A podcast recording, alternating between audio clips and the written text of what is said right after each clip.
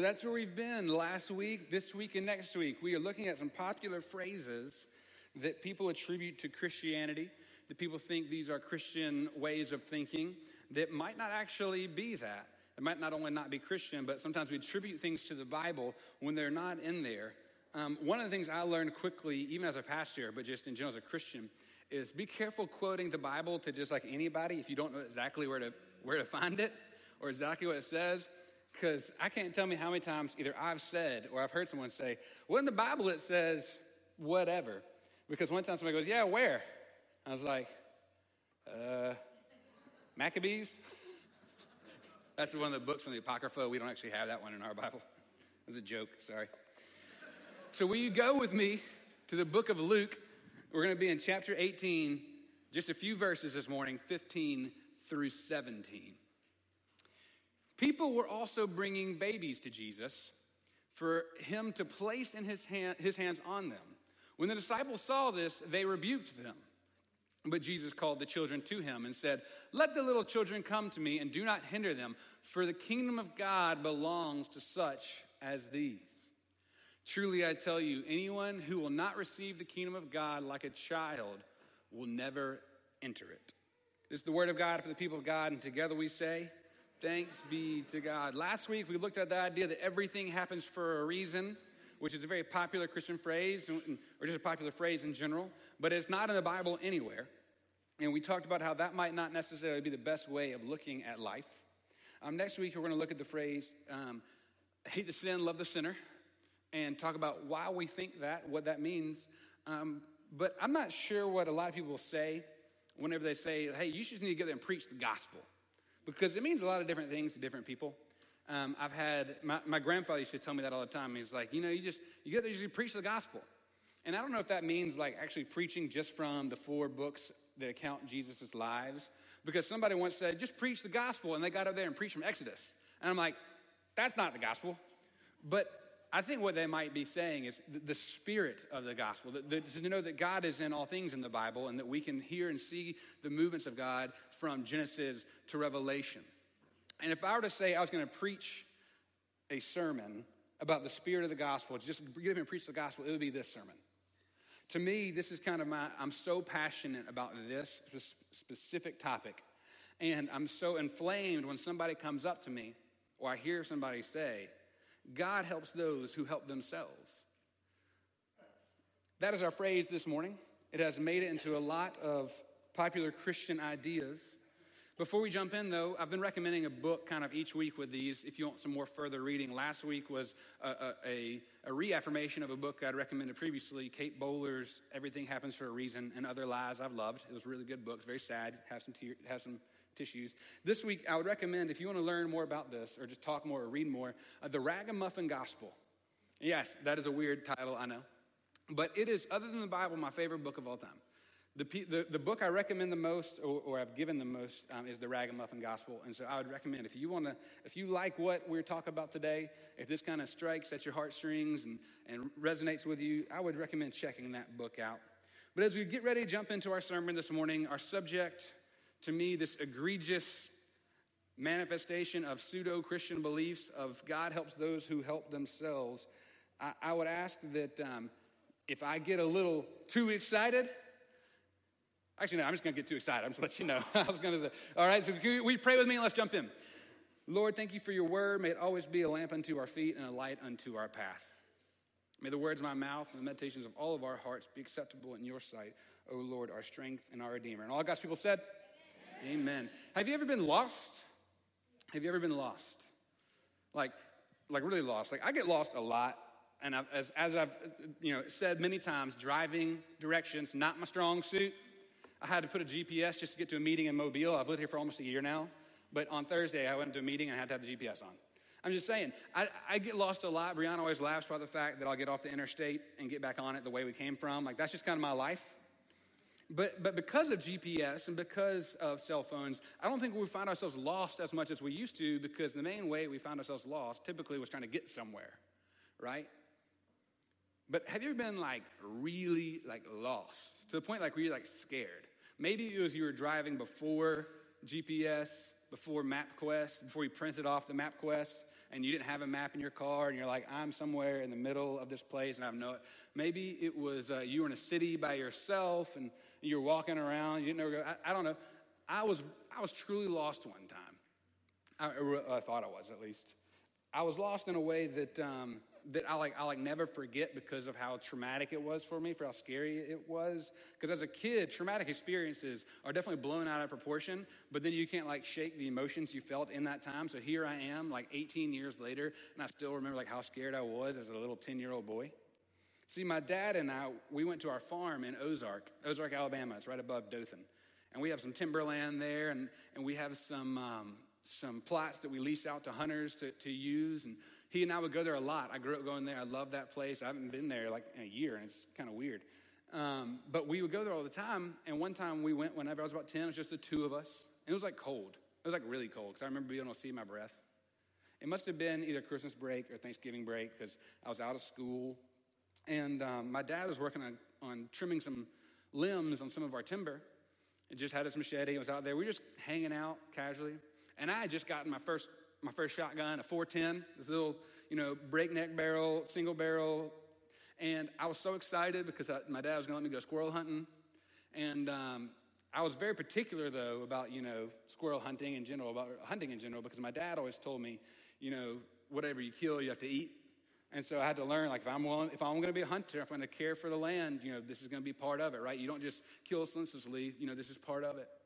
And I remember he was cleaning the trees and I, my 410, and I was real excited. And this is like the most country story I've ever told, by the way.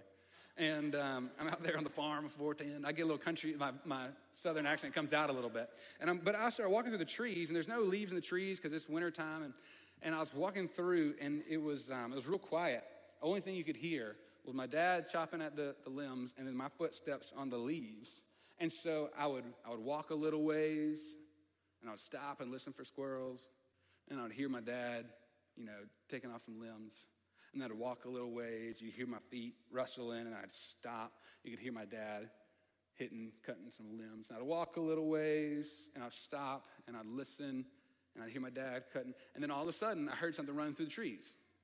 And I looked up, and I saw him, and he started running the other way. And so um, I started chasing after him and which is not something smart. You should not run with a gun. Let's be honest. Anybody that's not gun safety. I was 10 years old. I didn't know better. Don't do it. And I started running, and I started running after the squirrel. And then I was very particular. You know, I have one shot, and I have to reload. I'll probably lose it, and I get all the way. You know, I'm, I'm running after the squirrel, and I stop. I get close enough to where I shoot, but I miss. And so I'm like frantic, and I'm a 10 year old kid, and so my, my heart is racing, and I, and I reload, and I look up, and he's gone. And I'm like, trying to catch my breath because it's exhilarating. And at that point in my life, I was eating a lot of bagel bites and Cheez Its for my meals. And so, like, running, running any length at a time was difficult. Like, my, my, my wherewithal to be able to withhold and withstand cardiovascular activity was very low. And so I'm out of breath. I'm out of breath. I'm like, oh man, this is so fun. I love being out here. And all of a sudden, I realize something is very different. All of a sudden, I, I just realized that something is not the way it was just a moment ago. It was like that. I realized, and my daughter, thank you, baby, breaking silence.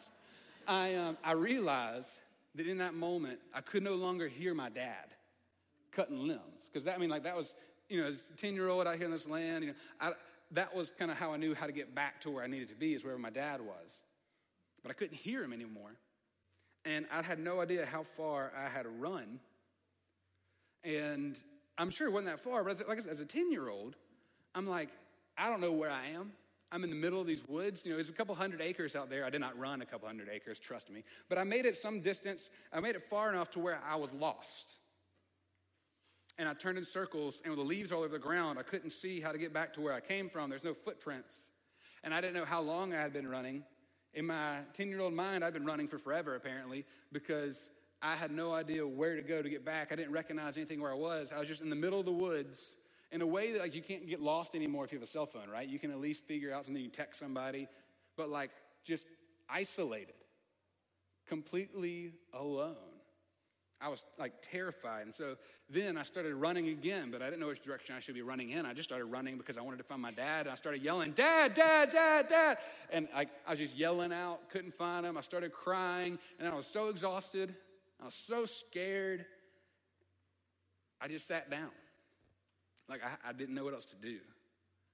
Like this little kid, just in the woods by himself, didn't know where his dad was. And I just cried. I just I sat against a tree and I just cried. Lostness is one of the most helpless feelings in the world, right? Like when you are truly lost, if you've ever felt truly lost, it's that you just feel helpless. And I think we, as, the, as a product of many generations of humanity, have decided that we like very little the idea of us not being able to do for ourselves. Helplessness is a human experience to be avoided at all costs, is it not? We want to do anything we can to not experience any form of helplessness. As products of the Enlightenment, Industrial Revolution, capitalism, like all the things that like affect us today teach us that we need to be able to do anything we can to not be helpless, to be able to take care of ourselves. And if and if you think about it, it, comes up in our mind all the time. We, we like to fix things. It's one of those cliche things we say anymore. I just wish I could just fix that, right? That we could then do something of our own volition to, to fix something around the house or to, to change the oil in our car. I don't do that, but if you do that, if, if you were to fix something with an issue with your child's teacher, I mean, how many times have, have we said that? Or fix some issue in a relationship that just seems like I just need to be able to fix this thing about myself or about us when the going gets tough, the tough get going. How popular is that phrase? Anything worth doing is worth doing excellently. Or the most cliche of all, just pick yourself up by your bootstraps. And I'm not saying that these things are fundamentally wrong. It's just funny, like that is kind of one of the overarching lenses through which we see ourselves and the world. Anything we can do to avoid helplessness. How can we get ourselves out of whatever it might be. That is not only the American way, that is the human way. But, friends, I have a reality for us to sit with this morning. A reality is very uncomfortable. And that is the fact that helplessness is not the antithesis of humanity, it's actually the essence of humanity. Luke's gospel this morning offers us a very familiar story, a story we all know relatively well, I would guess, about children. There's, there's been paintings about this story, there's been hymns about this story. People have told this story anytime that there, we do like a children's moment, let the little children come to me. But have you ever stopped to think about what it means? Why it's there? What's its purpose? What is Luke trying to communicate? Our story this morning is perfectly situated within the gospel narrative for Luke. The fact of where this story is found should give us a clue as to the meaning behind it.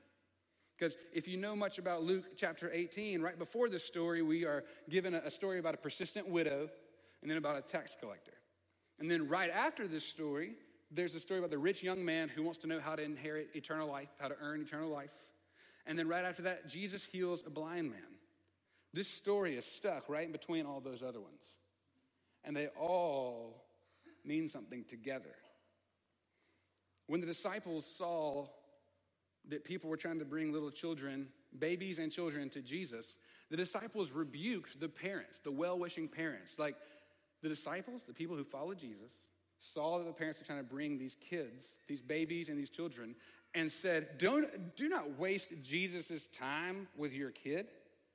I mean, I'm assuming, like, I'm just kind of interjecting. If, you, if they're rebuking them, they're probably saying things like, He has more important things to do than to worry about your kid, about your baby.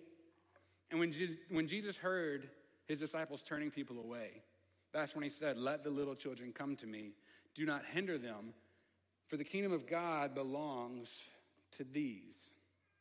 For centuries, preachers and scholars, we've all thought about this text and written commentary on it. It's very popular. It's not like some surprise story in the Bible. Oh, I didn't know that was in the Bible.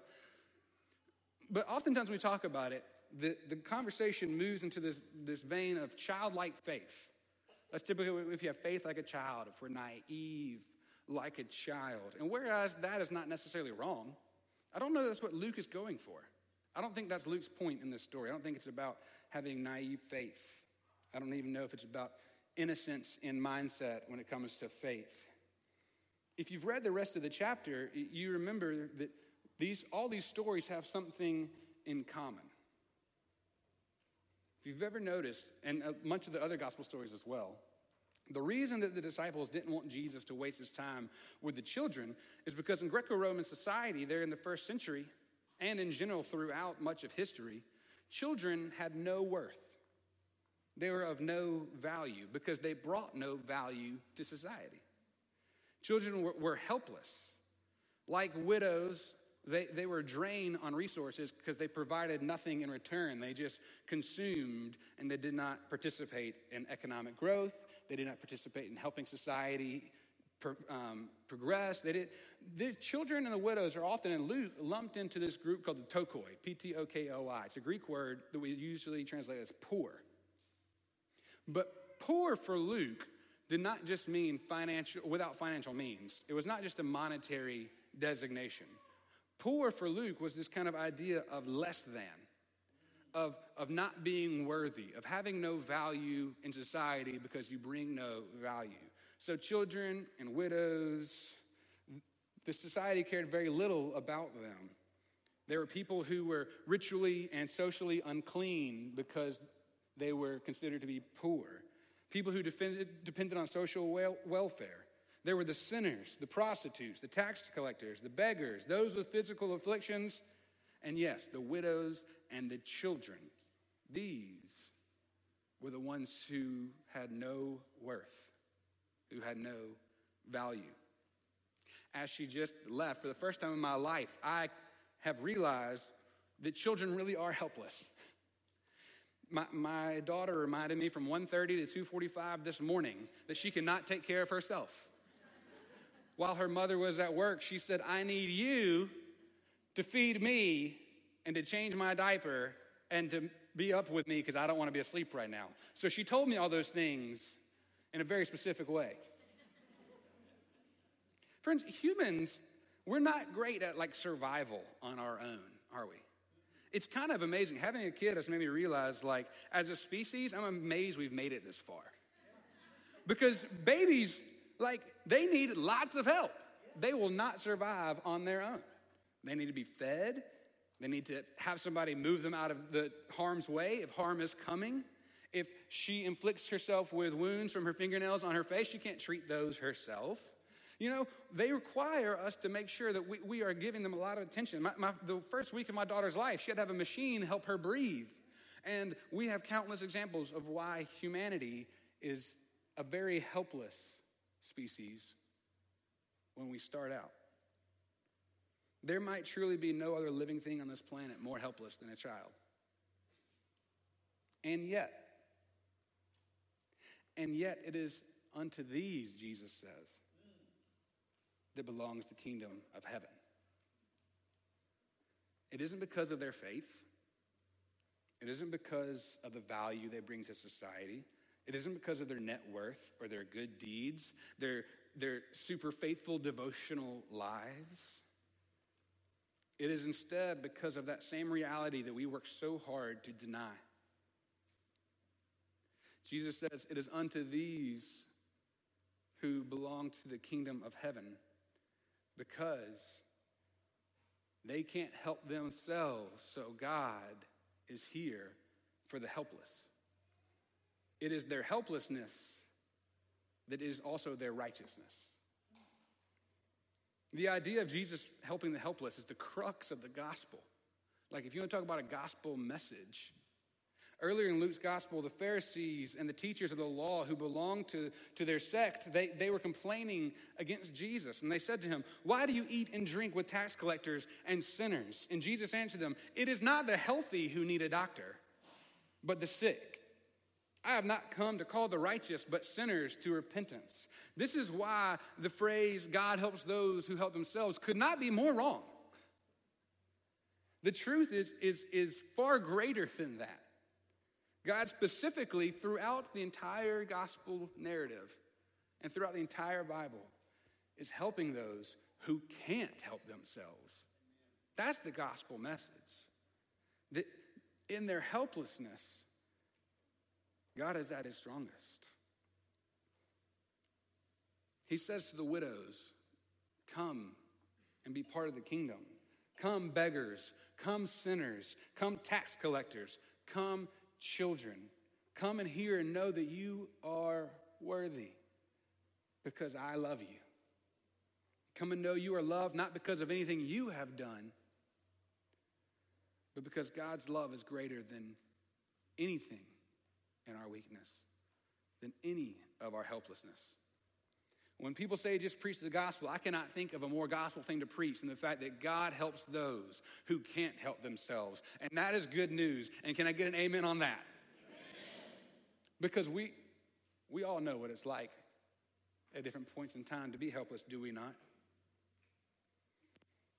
As I think about this story and about this phrase, the artist Pink recently asked, Well, what about us? What about, what about us? What does this have to do with you and me? We're no longer children, even though some of us still act like one.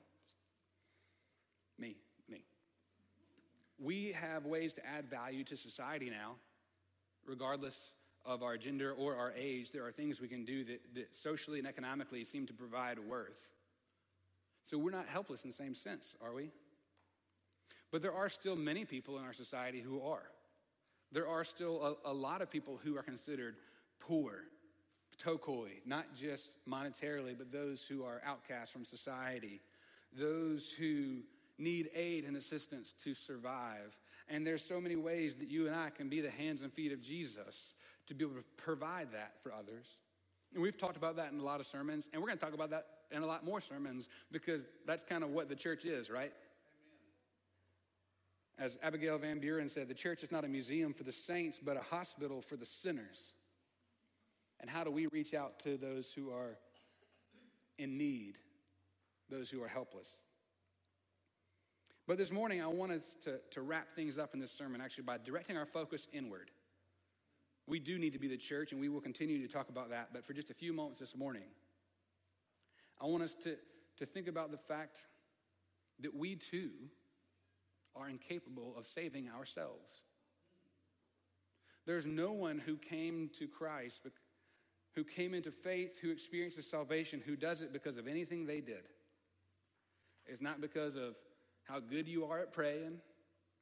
It's not as how, because of how great you are at playing in a band. It's not even because your mom and dad brought you and, and they did it for you, so you just got it because of that. There is nothing we can do to earn the love of God. This is the fundamental kind of crux of the gospel. There's nothing that we can, there's no bootstrap picking up high enough that will get us to the point of salvation, freedom, forgiveness on our own. There is a distinct limitedness to what we can do for ourselves, particularly when it comes to the freedom and love of God. With God, we are no longer helpless. God is with us and gives us strength, but without God, we truly have nothing. It is only because of God that we figure out the fact that in our own helplessness, God is strongest. How many times in life have we just been kind of walking along? Things have been going well. We don't pray as much. We go to church a little, maybe not as faithful as we should. And then something terrible happens, and we're just like Captain Prayer. And we are like the most faithful church attendee. It's in those moments of weakness and helplessness that we recognize that the only place to turn is God. And this is not just like a one time only thing, friends. This is not just, a, you know, af- after your, your first encounter with Jesus, once you give your life to Christ, once you profess that you want to be a member of a church, you will no longer be helpless again because all will be well. Life will never be difficult ever again. I think everybody in here can attest to that. Deals fall through, a case doesn't go our way, our kids rebel, our crops might not come in the way we want, we lose a patient, our boss yells at us, our families become broken, relationships become difficult. It is easy to quickly find ourselves in a state of helplessness, in a state where there's nothing we can do on our own. Sometimes we give into those temptations that never seem to go away. Sometimes we, we treat our family as if they aren't worth our time. I expect that there are a lot of things that remind us all of our own limited nature, of our own humanity, and in that humanity, of our own helplessness. You know, I was sitting there in the woods, you know, crying, just like sobbing uncontrollably. And I didn't know where my dad was. I just felt alone. Like, I can't explain how, like, how impactful a feeling of lone, true loneliness can make us feel. Maybe you can identify with that without being in the woods. Maybe you feel like you're just in the woods every day of your life. And I was just sitting there on the tree. I was sitting there on the ground leaning against a tree, and all of a sudden, like, my dad just came and put his hand on my shoulder. I didn't even hear him coming because I was crying so hard. He put his hand on my shoulder, and then like I turned around and I hugged him, and I, lost, I was crying even more. And I was like, I didn't even know why I was crying. I was just so happy. I was so scared. It's all those emotions, and he picked me up, and, and like we, he showed me how to get back. He walked me back to the truck, and, and I will never forget the, the, the, the feeling of relief by knowing that there was somebody there, by feeling the love just in a hand touch on my shoulder. Thomas Merton once says, A saint is not someone who is good, but someone who experiences God's goodness. Every day, God is wanting us to experience that goodness. And every day, we might feel lost. You might think, well, those who can't help themselves, they are the people without jobs. They are the people without means. They are the people all over the world. That might be true. But those who can't help themselves might also be you. I guarantee it is you, and it is me. Because we go through seasons where we don't feel worthy, where we don't feel like we're enough, where we don't feel like that our identity has any value to society. Maybe it's at our job, maybe it's because of difficult relationships. Maybe it's because of loneliness. I don't know what it is in different seasons for you or what it is right now, but we all go through those times. You will go through that time. Maybe you are in that time. You know, as a preacher, they always tell us to lead from our scars, not from our wounds. Because you don't need a preacher getting over here to just like dumping baggage and being like, hey, this is, you know, here's all my problems. Now, amen, go away. But I do believe in authenticity and transparency and being real with each other and say, like, hey, this has been a tough season for, for me. You know, as I've not been around to the church as much, as I'm trying, trying to be faithful to be with my daughter more and learning this new life, and, and you know, we've had difficulties. And they might not be life ending difficulties. They might not be the things that are going to derail everything in my life, but but seasons of struggle come in different forms in different ways, and sometimes they come unexpectedly. But the gospel message is this God helps those who can't help themselves. And every one of us can't help ourselves. Not on our own. There are things that we do on the path of sanctification that draw us closer to God but the only thing that can bring us full healing and the only thing that brings us the justification, the only thing that brings us the freedom is God. And so there's things going on in your life. I just know it. You are in this room and you're saying, man, this is a tough season.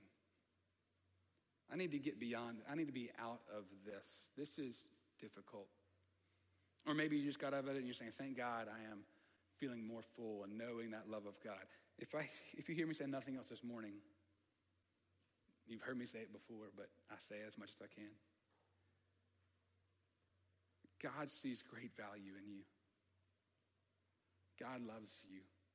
You are worthy in God's eyes because God's love is so much greater than anything we can bring or provide.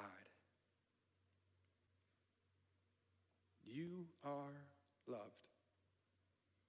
And that's the gospel message. Will you pray with me? God, we thank you for the love that you've given us in our lives. that you are calling us and wooing us and offering us grace.